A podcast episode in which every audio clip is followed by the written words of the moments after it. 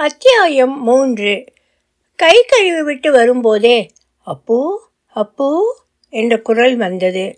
ம் என்று கேட்டுக்கொண்டே அடுக்களை நிலையண்டை நின்றான் அவன். உட்கார்ந்துக்கோ ஏன் அப்பு சற்று தயங்கினான். அப்படித்தான் உட்கார்ந்துக்கோ இல்லைன்னா இப்படி வந்து உட்காரு. உள்ளே களஞ்சியத்தின் முன் ஒரு மனையை எடுத்து போட்டால் இப்படியே இருக்கேன் என்று அடுக்களை நிலை மீது உட்கார்ந்தான் அப்போ. நிலைப்படியிலே உட்கார்றதா? இங்கே வரணும். இல்லாட்டா அந்தண்டை உட்காரணும். இது வாசற்படி இல்லையே சரி உன் இஷ்டம் என்று ஒரு அலுமினிய பேலாவில் எதையோ போட்டு கொண்டு வந்து அப்புவுக்கு எதிரே ஒரு ஆள் தூரத்தில் உட்கார்ந்து தின்னத் தொடங்கினாள் இந்து. இதான் சாப்பாடா உனக்கு? பெருசாக முழுங்கியாச்சு. இது போருமே. அத்தை நீ இஷ்டமானதை சாப்பிடுடி. பலகாரமெல்லாம் வாண்டாம்னு தான் விட்டிருக்கா. எனக்கு என்னமோ இன்னைக்கு சாப்பிட பிடிக்கலே. காலமே பிடிச்சு வீடு வெறிச்சுன்னு கிடக்கு. மூணு நாளோ நாலு நாளோ அப்புறம் நீயும் போயிட போறே. நீயும் தான் வாயேன். அங்கே வந்து இரேன் ஊர்லே. அப்பா அம்மா தங்கை தம்பி எல்லாம் இருக்கா? ஒரு அண்ணா அவன் சம்சாரம். வீடு ஜே ஜேன்னு இருக்கும். ஒரு ரெண்டு மாதம் அங்கே தான் வந்து இரேன். பதினாறு வருஷம் பழகிட்டு நீ மண்ணை உதிர்ந்து கிளம்புறே. இத்தனை நாளாக பழகினவாளை கத்திரிச்சுண்டு போக முடியறது உனக்கு. இங்கேயே இருக்கேன்னு சொல்கிறதுக்கு வாய் வரல. என்னை வந்து இழுக்கிறியே? வேற என்ன செய்யறது? ஊருக்கு போய் என்ன செய்ய போகிற தெரியல. காசி யாத்திரை போக போறியோன்னு கேட்டேன். படிப்பை முடிச்ச உடனே அந்த காலத்திலே காசி யாத்திரை போவாளாம். நீ போகிறபோது யாரோ பெண்ணை பெற்று வச்சுருக்கிறவர் வந்து குறுக்கே நின்று காசிக்கு போக வேண்டாம். எனக்கு ஒரு பொண்ணு இருக்குது நகை நட்டோடு அவளை உனக்கு கல்யாணம் பண்ணி கொடுத்துட்றேன். குடும்பம் நடத்திட்டு தடுத்து நிறுத்துவாளாமே. அந்த மாதிரி கிளம்புறதா உத்தேசமோன்னு கேட்டேன். யாத்திரை கிளம்பலாம். யாரும் நிறுத்தலைன்னா? வேதம் படித்த மண்டூகத்தை யார் நிறுத்த போகிறா அந்த கவலைப்படாதே. ஒரு மண்டூகத்துக்குன்னே இன்னொரு மண்டூகம் பிறந்துதான் இருக்கும். அப்பா மண்டூகம் எங்கே இருந்தோ வந்து அதை வழிமறிச்சிடும். மறிச்சாலும் கையை ஏந்தி வாங்கி கொள்ள முடியாது. அந்த மண்டூகத்தை சாப்பாடு போட்டு சம்ரட்சிக்கிற வக்கு வேண்டாமா? அப்படி உலகம் இருந்திருந்தா அத்தை இப்படி ஒரு பாடசாலை ஆரம்பிச்சிருக்கவே மாட்டா. அது என்னமோ அத்தைக்கு வேதம்னா உசுறு அதான் தெய்வம். அதுக்கண்ணா ஆரம்பிச்சா? பேச்சு எங்கேயோ போய் கொண்டிருந்தது. இந்து தின்று முடித்தால் எச்சிலிட்டு பாத்திரங்களை சுத்தம் செய்து அடுப்பை மெழுகி கோலம் போடும் போதெல்லாம் கூட அவள் வாய் ஓயவில்லை. நிலைப்படியிலிருந்து எழுந்த அப்பு போவதா வேண்டாமா? என்று புரியாமல் கூடத்திலேயே தயங்கி கொண்டு நின்றான். இந்துவின் உத்தரவின்றி எப்படி போவது? வேலை செய்த சிரமம் இந்துவின் நெற்றியிலும் மூக்கின் அடியிலும் முத்து முத்தாக பூத்திருந்தது. தலைப்பால் துடைத்து கொண்டே ஊஞ்சலில் உட்கார்ந்து லேசாக ஆடத் தொடங்கினாள். உட்காரும்படி அப்புவுக்கு தூணோரமாக இருந்த பழைய விந்தும் பெஞ்சை காட்டினாள். அப்போ உட்கார்ந்தான். நாளைக்கு இத்தனை நாளி வாத்தியார் பேத்திக்கு மாப்பிள்ளை அழைச்சி நிச்சயதார்த்தம் நடந்து சாப்பாட்டுக்கு இலை போட்டிருப்பா என்றாள். ஆமாம் அத்தைக்கு கூட நான் வரணும் தான் எண்ணம் வாயேண்டேன்னு இழுத்தா. நீ போகிறது போறாதா?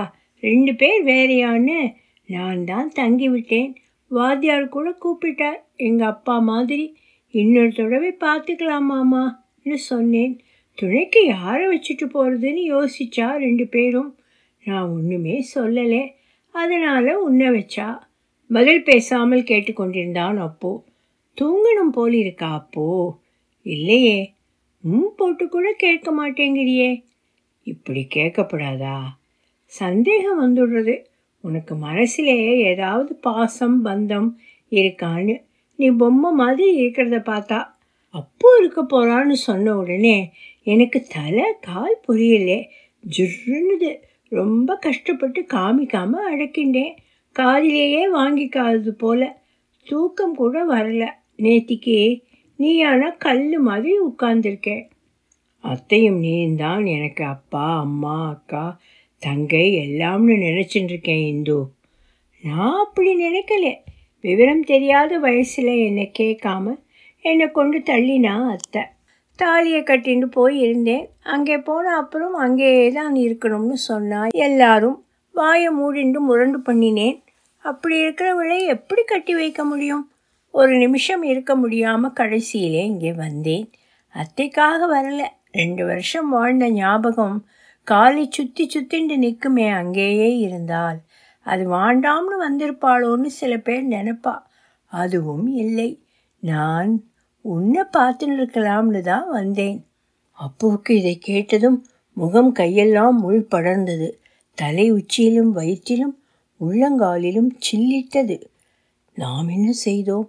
இப்படி ஒரு பிராணி பிரியத்தை கொட்டுவதற்கு நாம் யார் இதற்கு ஆளாக? என்று சிறிது நேரம் கலப்பில்லாத முழு ஆனந்தத்தை உருக்கி ஊற்றினது போல் மூச்சு முட்டி திணறினான். முதுகு லேசாக சொடுக்கி உதறிட்டு அன்று பெரிய சித்தி அத்தனை பேருக்கு நடுவில் அவனை குழந்தையாக்கி தடவி கொடுத்தாளே அதேதான் இப்போது பெரிய வடிவம் எடுத்து வந்துவிட்டதோ? அவனால் இதை தாங்க முடியாது போல் இருந்தது. ஈஸ்வரன் ஆனந்தமயம் என்கிறார்களே அதை எப்படி தாங்க முடியும்? ஆனந்தமயம் என்று பிறகு சொல்ல அவர்களுக்கு உயிரும் உடம்பும் எப்படி மிஞ்சி இருந்தன? பாவாடையும் எஸ்கட்டும் பின்னலுமாக உட்கார்ந்து பத்து வயதில் இந்து சாதம் போடுவது போல் இருந்தது. அப்புவுக்கு அப்பு நீ இங்கேயே இருந்து விடேன் என்றாள் இந்து. எத்தனை நாள்தான் படிக்க முடியும் இந்து? படிக்க வேண்டாம் சொல்லிக் கொடேன். வாத்தியார் இருக்காரே சமுத்திரம் மாதிரி. அவருக்கு வயது அறுபத்தஞ்சு. எத்தனை நாளைக்கு தான் தொண்டை தண்ணியை பறிகொடுத்துருப்பார்? அடிக்கடி தள்ளாமை வந்துடுறதே அவருக்கு. சொல்லி கொடுக்கிற போதோ சர்ச்சை பண்ணுற போதோ வரதில்லை இந்து. அவருக்கு அவருக்கு அப்போ புது பலம் ஒன்று வந்துடுறது. பையன் மாதிரி ஆகி விடுகிறார். இன்னும் இருபது வருஷத்துக்கு வண்டி ஓடும். உனக்கு இஷ்டமில்லைன்னு சொல்ல இருக்க. அப்படி சொல்லவில்லை நான். ஊரில் அப்பா என்ன சொல்வாரோ அவர் மனசையும் தெரிஞ்சுக்கணும். அப்பா அப்பாங்கிறியே உனக்கு சொந்தமாக ஒரு முடிவுக்கு வர வயசாகலையா? என்ன வயசாகிறது உனக்கு? அடுத்த மாதம் இருபத்தி நாலு முடியறது. நீ என்னை விட நாலு மாதம் பெரியவன். மற்றவா மாதிரி இல்லை. வேதம் முழுக்க அக்கக்கா பிரித்து அத்தியனம் பண்ணியிருக்கேன் அத்தனைக்கும் அர்த்தம் தெரிஞ்சின்றிருக்கே. உபயோகமும் தெரிஞ்சின்றிருக்கே.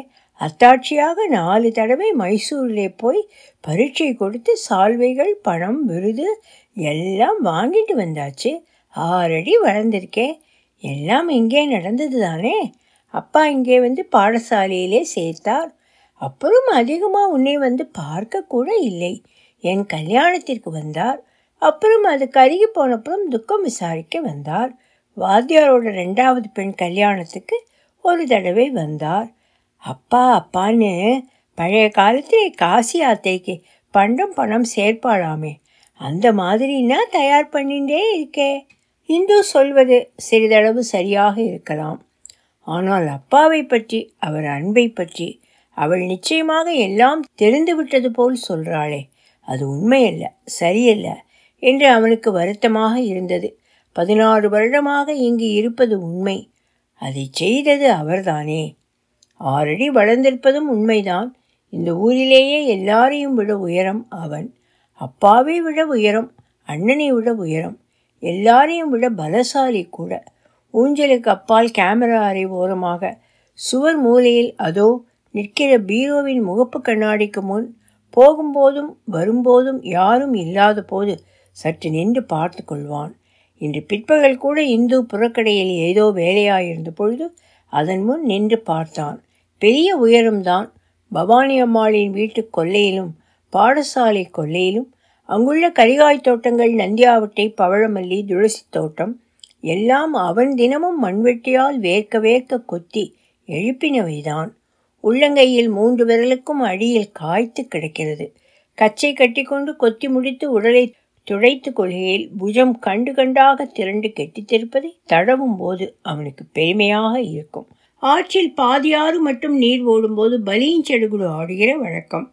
குடியான தெரு பையன்களும் சேர்ந்து கொள்வார்கள். அவர்களில் இரண்டு மூணு பேர் இங்கிலீஷ் படிக்கிற பையன்கள். அப்போ என்ற பெயர் சொல்லி கூப்பிடுவார்கள்.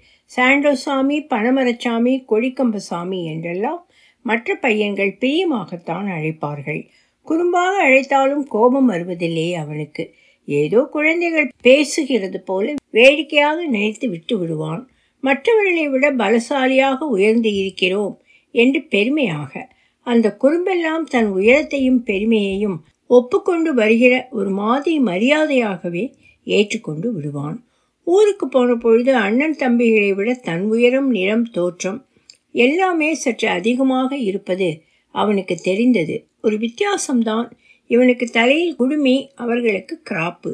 பாடசாலையில் தலைமையிற்கு ஆச்சார உபச்சாரம் எல்லாம் செய்ய முடியாது. ஆனால் அந்த கிராப்புகளை விட இந்த குடுமையே நன்றாக இருப்பது போல அவனுக்கு பட்டது. வருத்தத்தோடு துளி கோபமும் வந்தது அப்புவுக்கு. ஆமாம் இந்து தூசி தும்பும் ஈயச்செம்பு கலந்தா போல ஒரு கட்டையைத்தான் கொண்டு போட்டார் அப்பா. அதை நன்னா காய்ச்சி சுத்தம் பண்ணி அடித்து நகையாய் பண்ணி இருக்கு இங்கே. அதுக்காக பட்டறையிலேயே இருக்க முடியுமோ அது? என்றான் அப்பு. ஆமாம் அப்பு நீ நகைதான் நகைதான் என்று அடிக்குரலில் சொல்லிக்கொண்டே லேசாக ஆடும் ஊஞ்சலை சட்டென்று நிறுத்தி எழுந்து அவனிடம் வந்தாள். இந்து எதிரே நின்றாள். அவன் தோல் இரண்டையும் பிடித்தாள். மார்பை தடவினாள். இறுக அணைத்தாள். அப்பு சட்டென்று எழுந்து விட்டான். இந்து இந்து என்று திகைத்து ஒதுங்கி நிற்க முயன்றான். வாசல் பக்கம் பார்த்தான். நான் இந்த உசிறு உனக்காகத்தான் வச்சுருக்கேன் மூணு வருஷம் எங்கேயோ போயிருந்தேன் பாரு. அப்போ அங்கே இல்லைனா உன்னோடு தான் இருந்தேன். என்று உயிரில்லாமல் துவண்டு தொங்கிய அவனது கைகளை இழுத்து தன் முதுகுக்கு பின் வளைத்து கொண்டாள் அவள். மறுகணமே அந்த கைகள் மீண்டும் பழைய நிலைக்கே போய் துவண்டு தொங்கின. வாசலை வாசலை பார்த்தான் அப்பு. தாழ்பால் போட்டிருக்கு. என்று காதில் விழுந்ததும் விழாததுமாக குரல் வந்தது. அப்பு அப்படியே மரமாக நின்றான். மண்டையில் ஓங்கி அடித்தாற் போல மனம் செயலொழிந்து கிடந்தது. மேல்தோல் மட்டும் உயிரோடு இயங்குவது போல் இருந்தது. இந்து அவனோடு நெருங்கி நிற்பதை உணர முடிகிறது. அவன் மார்பையும் தோள்களையும் அவள் வருடுவது தெரிகிறது. கீழ்த்தாடையில் இந்துவின் தலைமயிர் உறுத்துகிறது. லேசான சீயக்காய் மனத்தோடு. நுகரும் புலனும் இயங்குகிறது. இல்லாவிடில் அந்த மணமும் இந்துவின் புடவை மணமும் எப்படி தெரியும்? அடுப்பு வேலையை முடித்துவிட்டு வெயிலில் உலர்த்தி மடித்த வேறு கருப்பு புடவையையும் ரவிக்கையையும் அணிந்து வந்திருக்கிறாள் போல் இருக்கிறது. அந்த ஸ்பர்சம் ஜில்லென்று மிருதுவாகத்தான் இருந்தது. ஆனால் சில சமயம் வேட்டியில் அவனையும் அறியாமல் ஒட்டி ஊருமே பெரிய பச்சை நிற இலைப்புழு அதை கண்டது போல் இருந்தது. இப்படி வந்து உட்காரு என்று ஊஞ்சலுக்கு போவதற்காக அவள் திரும்பினாள். அதுதான் சமயம் என்று அப்பு திரும்பி இடைக்கட்டு நிலை வழியாக விரைந்து பாடசாலை வீட்டுக்குள் நுழைந்தான். கும்மிருளாக இருந்தது. தடவி தடவி நடந்தான். தூணோரமாக இருந்த குமாஸ்தா மேஜை குதிரை முகத்தில் இடித்தது. அப்படியே உட்கார்ந்து கொண்டான்.